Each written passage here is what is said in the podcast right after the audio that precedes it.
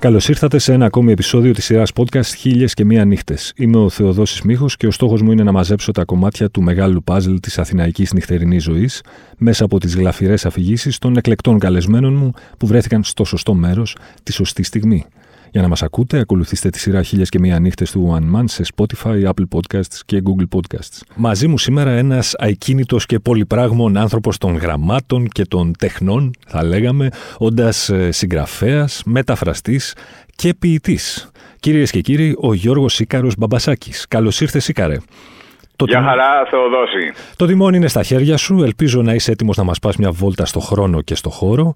Εννοείται, εννοείται. Πάντα είμαι έτοιμος. Ξεκινάμε λοιπόν. Μια φορά και ένα καιρό. Ήταν... Μια φορά. Και ένα καιρό ναι. ήταν ο Γιώργος Ήκαρο Μπαμπασάκης. Παρέα με τον ε, συγγραφέα Ευγένιο Α και την υπάλληλο του Ντυρί Μέρι Μπ και εμείς ε, ε, είχαμε δημιουργήσει μια παρέα, μιλάμε τώρα για το 1980-81, ετσι Είχαμε δημιουργήσει μια παρέα που όταν πληρωνόμαστε, ο Ευγένιος από την ε, εφημερίδα στην οποία εργαζόταν, εγώ από τον Ερμίδων Εκδοτικό Οίκο και η Μέρη από τον Τυρί, κάθε 15 μέρες, είχαμε μια ωραιότατη συνήθεια να καβατζώνουμε κάποια πράγματα, δηλαδή να παίρνουμε μακαρόνια, κονσέρβες, όλα αυτά και κατόπιν να διαλύουμε τα χρήματα αυτά είτε στον Γκάουφμαν αγοράζοντας λευκόματα, ε, και βιβλία είτε ε, σε κάποιες ας πούμε δημιουργικές θα έλεγα κρεπάλες.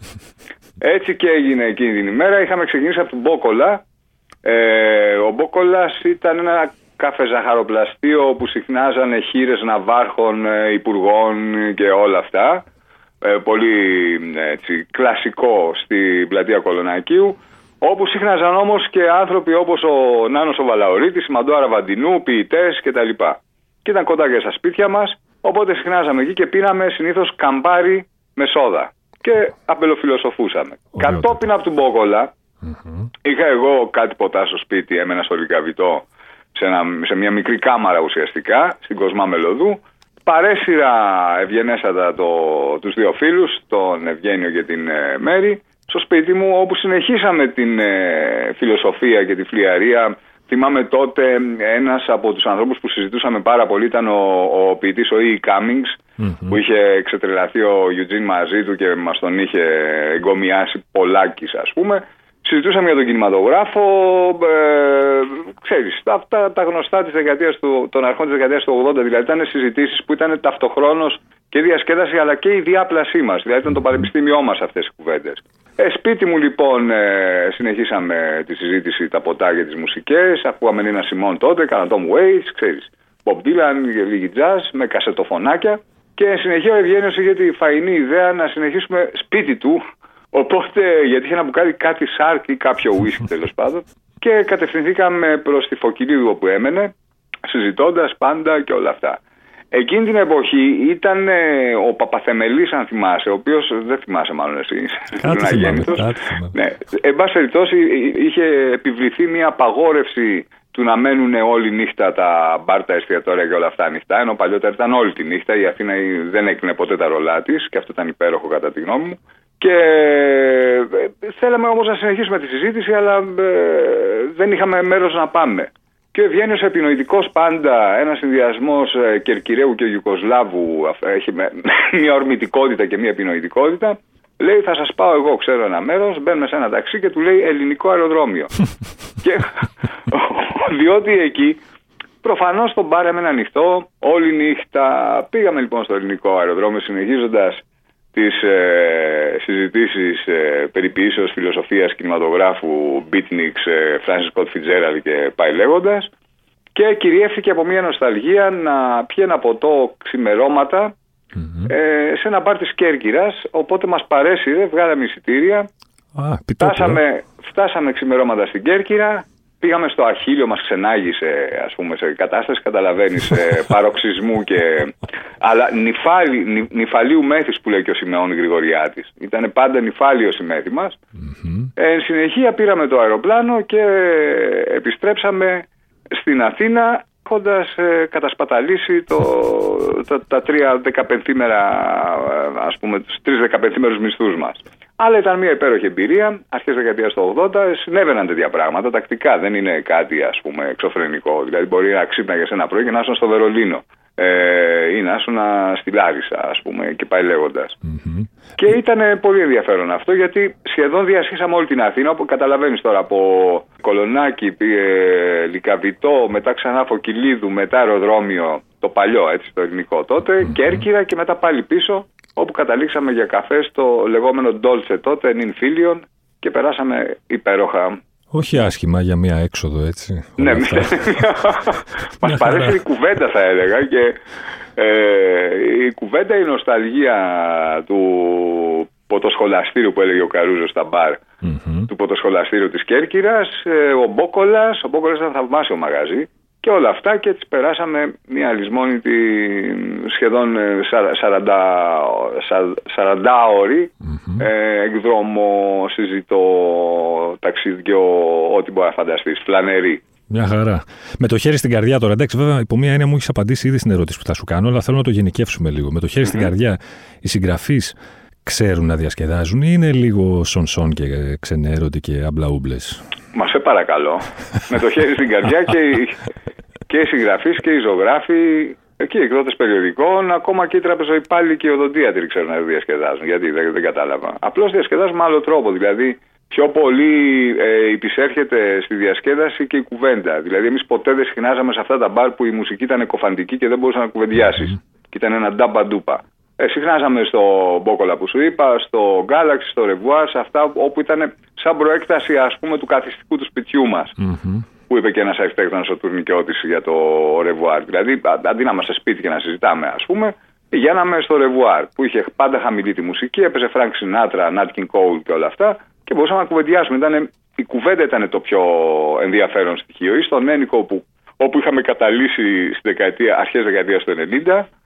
με Κωστή Παπαγιώργη, Βακαλόπουλο, Θάνος Σταθόπουλο, Ηλία Λάγιο, Ευγένιο, εμένα και ερχόντουσαν και ζωγράφοι εκεί, ο Τάσο Παυλόπουλος, και άλλοι και γινόταν μια συζήτηση, μια μέθεξη. Μάλιστα. Άρα το γράψιμο, όπως λένε ορισμένοι, δεν κοστίζει στις ε, κοινωνικές σου συναναστροφές, έτσι. Δηλαδή, ξέρεις, υποτίθεται ότι είναι μια μοναχική διαδικασία που πρέπει να είσαι εσύ και ο αυτό σου και κανένας άλλος κτλ. Δεν σου κοστίζει.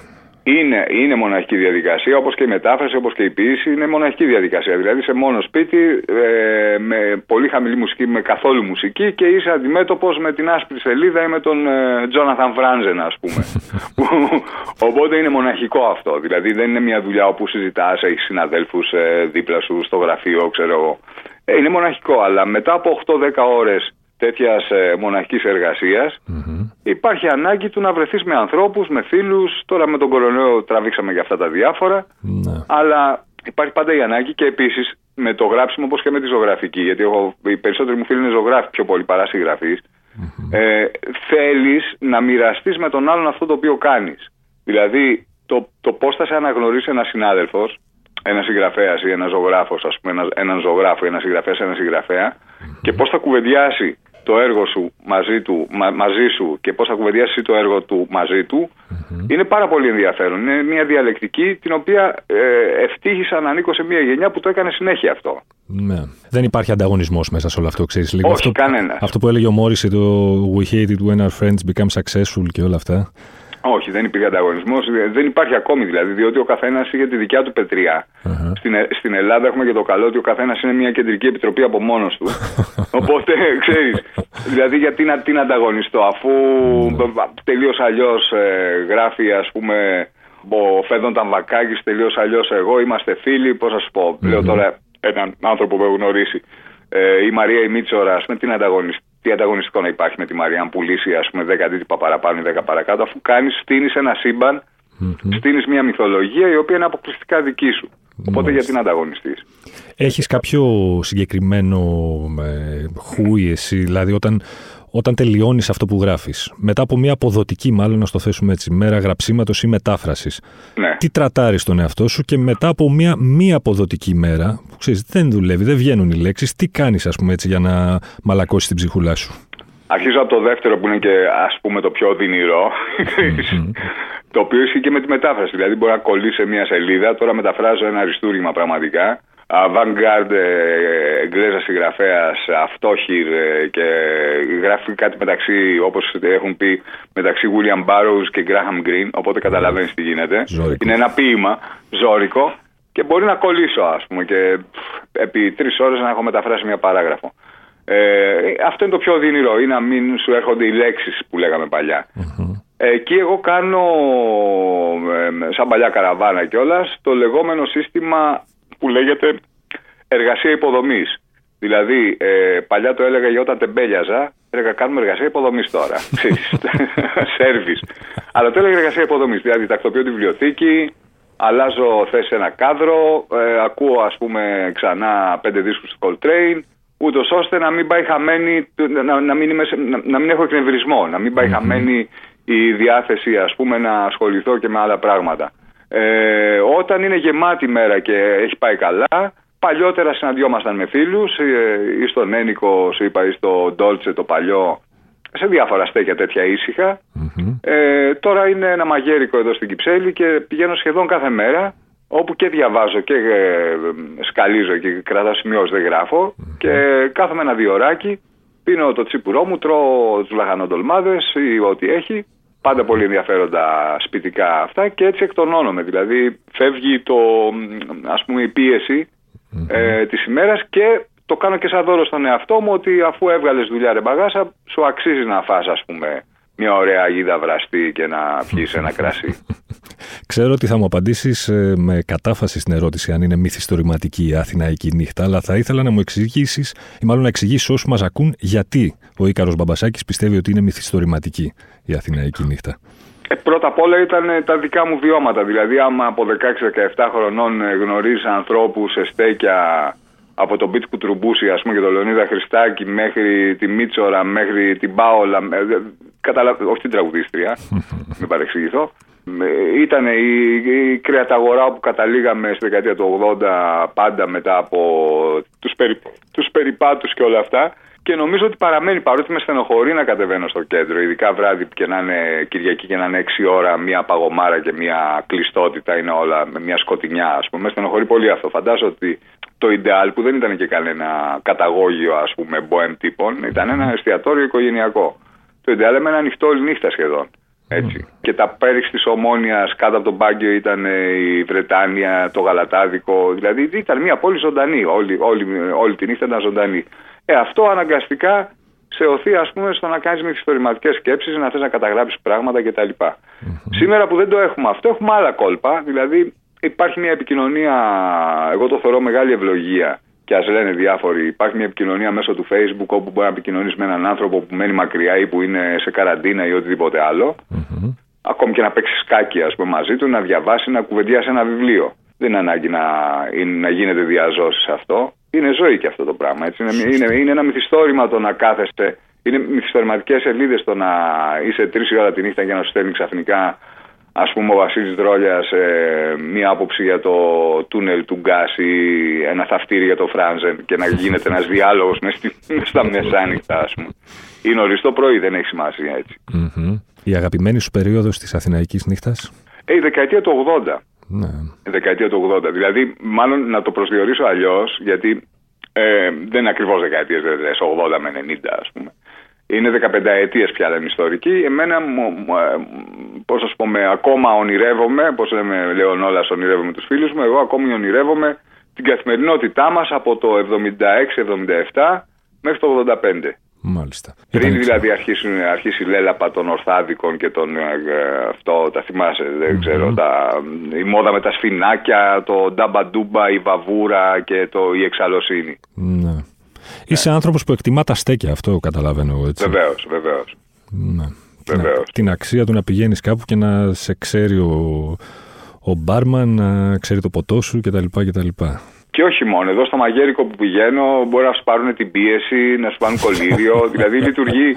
Ε, πραγματικά λειτουργεί σαν ένα είδος ε, σπιτιού. Ενώ είναι ένα μαγέρικο. Ενώ λειτουργεί από τις 11 το, το μεσημέρι, το πρωί μέχρι τις 7 το απόγευμα. Δεν είναι ξενυχτάδικο. Mm-hmm.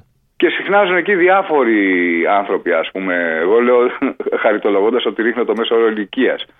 Είναι όλοι αρκετά μεγάλοι και λένε τα δικά τους, θα πούνε μια ιστορία με τον εμφύλιο, θα πούνε τον πρώτο τους έρωτα. Ξέρεις, γίνεται ένα.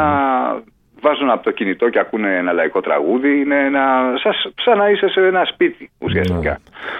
Οι άνθρωποι τελικά χωρίζονται σε αυτούς που τους αρέσουν τα στέκια και σε αυτούς που έχουν το άγχος να ανακαλύψουν διαρκώς το επόμενο hot ε, κάτι εστιατόριο. Όχι, Οδός μου, μην το κάνουμε πάλι Παναθηναϊκός Ολυμπιακός ή Αντωνιώνη Παζολίνη, ας πούμε. Αντωνιώνη ή Παζολίνη, τώρα που το λέω. Αντωνιώνη, Αντωνιώνη. Μπράβο, μαζί σου. Αλλά μην το. Θέλω να πω ότι ας έχουμε μια ανοιχτότητα, ειδικά όταν ε, ζούμε και σε καταστάσεις που δεν ξέρεις από πού θα σου έρθει το κακό. Πραγματικά δεν ξέρεις. Ε, μην βάζουμε και άλλους εμφυλίους, ας πούμε, στο τραπέζι. Σωστός. Λοιπόν, Κάποιοι θέλουν να εκτονωθούν. Είναι και εξάλλου παίζει ρόλο και το τι επάγγελμα κάνεις. Δηλαδή, εγώ έχω ανάγκη να μιλήσω. Επειδή δεν μιλάω όση ώρα μεταφράζω ή γράφω. Δεν μιλάω. Έχω ανάγκη να συζητήσω με έναν άνθρωπο, ας πούμε, στο μαγέρικο και να πούμε αειδίε κιόλας. Να πούμε, τις προάλλε λέγαμε ό,τι να είναι, για φαγιά, συνταγές. Ε, μου έκανε διάλεξη ένας που ο οποίος απεδείχθη ότι ήταν και μάγειρας παλιά. Ότι χοντρό αλάτι να τρώω και όχι το λεπτό, ας πούμε. Και ναι. ναι. Μαθαίνεις πράγματα. Και είναι, ενώ ας πούμε ένας άνθρωπος ο οποίος όλη μέρα ε, συζητάει και συνδιαλέγεται με ανθρώπους, ε, προφανώς θέλει να πάει κάπου και να εκστασιαστεί και να έχει μουσική δυνατά και να ξεχάσει το σύμπαν, ας πούμε. Ναι. Έχεις παρατηρήσει ποτέ φίλους, μάλλον γνωστούς θα έλεγα, ανθρώπους που δεν σε ξέρουν πραγματικά, που δεν, είναι, που δεν κάνουν και την ίδια δουλειά με σένα, να έχεις αναρωτηθεί μάλλον αν αυτοί αναρωτιούνται μήπως μια συνέβρεσή σας σε ένα μπαρ, σε ένα φαγάδικο, σε ένα οτιδήποτε αποτελέσει αφορμή για μια δική σου λογοτεχνική ιστορία; Ξέρεις αυτό που λένε ότι ποτέ μην εμπιστεύεσαι τους λογοτέχνες γιατί σίγουρα θα, θα σε χρησιμοποιήσουν. ναι, ε, σαφώς θα σε χρησιμοποιήσουν και καλά κάνουν ας πούμε. Το θέμα είναι να σε χρησιμοποιήσουν με έναν τρόπο που να μην είναι προσβλητικός έτσι. Δηλαδή ο, ο λογοτέχνης και ο κινηματογραφιστής γυρνάει στην πόλη, με ο Βέντες ας πούμε γύρναγε στο Αμβούργο, στο Βερολίνο και μάζευε εικόνες ας πούμε και πρόσωπα και γκριμάτσες και χαμόγελα, βλέμματα.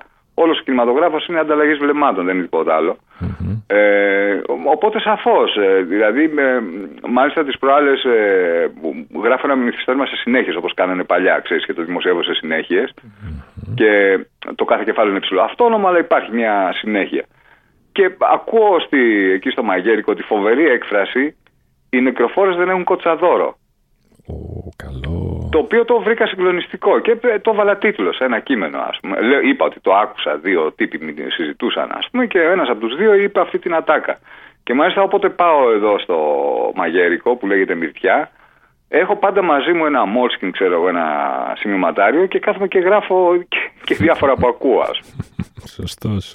Ναι. Σε έναν ξένο συνάδελφό σου, πώς θα την περιέγραφες ε, έτσι την, ε, την αθηναϊκή νύχτα και την αθηναϊκή ζωή γενικά, την αθηναϊκή κοινωνική ζωή, ας το πούμε έτσι.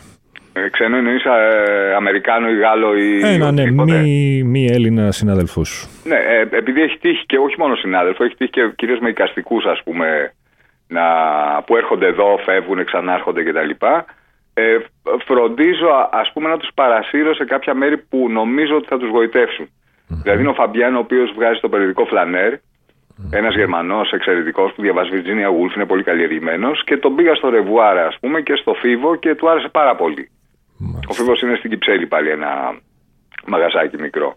Οπότε ανάλογα με το πώς νιώθω τα vibes ε, κάποιων ανθρώπων που γνωριζω που προέρχονται από, συνήθως από τη Γαλλία ή από τη Γερμανία ε, ελάχιστα από την, από την Αμερική δεν γνωρίζω κανένα κιόλας.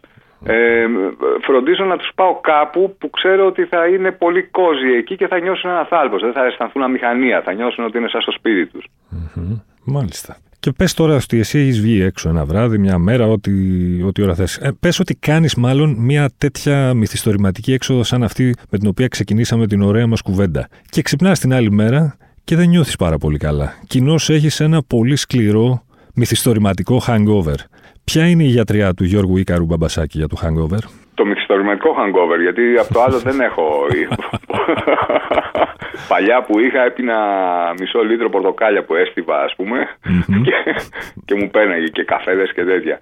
Κοίτα να δεις, είναι αυτό που σου είπα πριν Θεοδόση μου, είναι η εργασία υποδομής, δηλαδή ε, ε, κάνω μια βόλτα ας πούμε στις βιβλιοθήκες μου, χαζεύω τα βιβλία που έχω διαβάσει, χαζεύω τα βιβλία που πρόκειται να διαβάσω, το οποίο είναι μεγάλη ε, καβάτζα, μεγάλη ιστορία. Ε, και υποχρεώνω τον εαυτό μου με, με μια τέτοια γλυκιά πίεση να νιώσει καλά, να υπερβεί το hangover. mm Σε στυλ μπαγάσα έχεις, έχεις να διαβάσεις ας πούμε αυτό ξανά ή εκείνο για πρώτη φορά ή να ακούσεις, ας πούμε, ένα δίσκο που τον έχεις ξεχάσει. Εγώ τώρα τον τελευταίο καιρό με την καραντίνα ακούγαμε συνέχεια με τον φίλο μου τον Μαντά, τον Αντρέα, ακούγαμε καν συνέχεια. Θυμήθηκα τους καν ξαφνικά και το ατελείωτες ώρες του λέω, ή Captain Beefheart που είχα καιρό να ακούσω.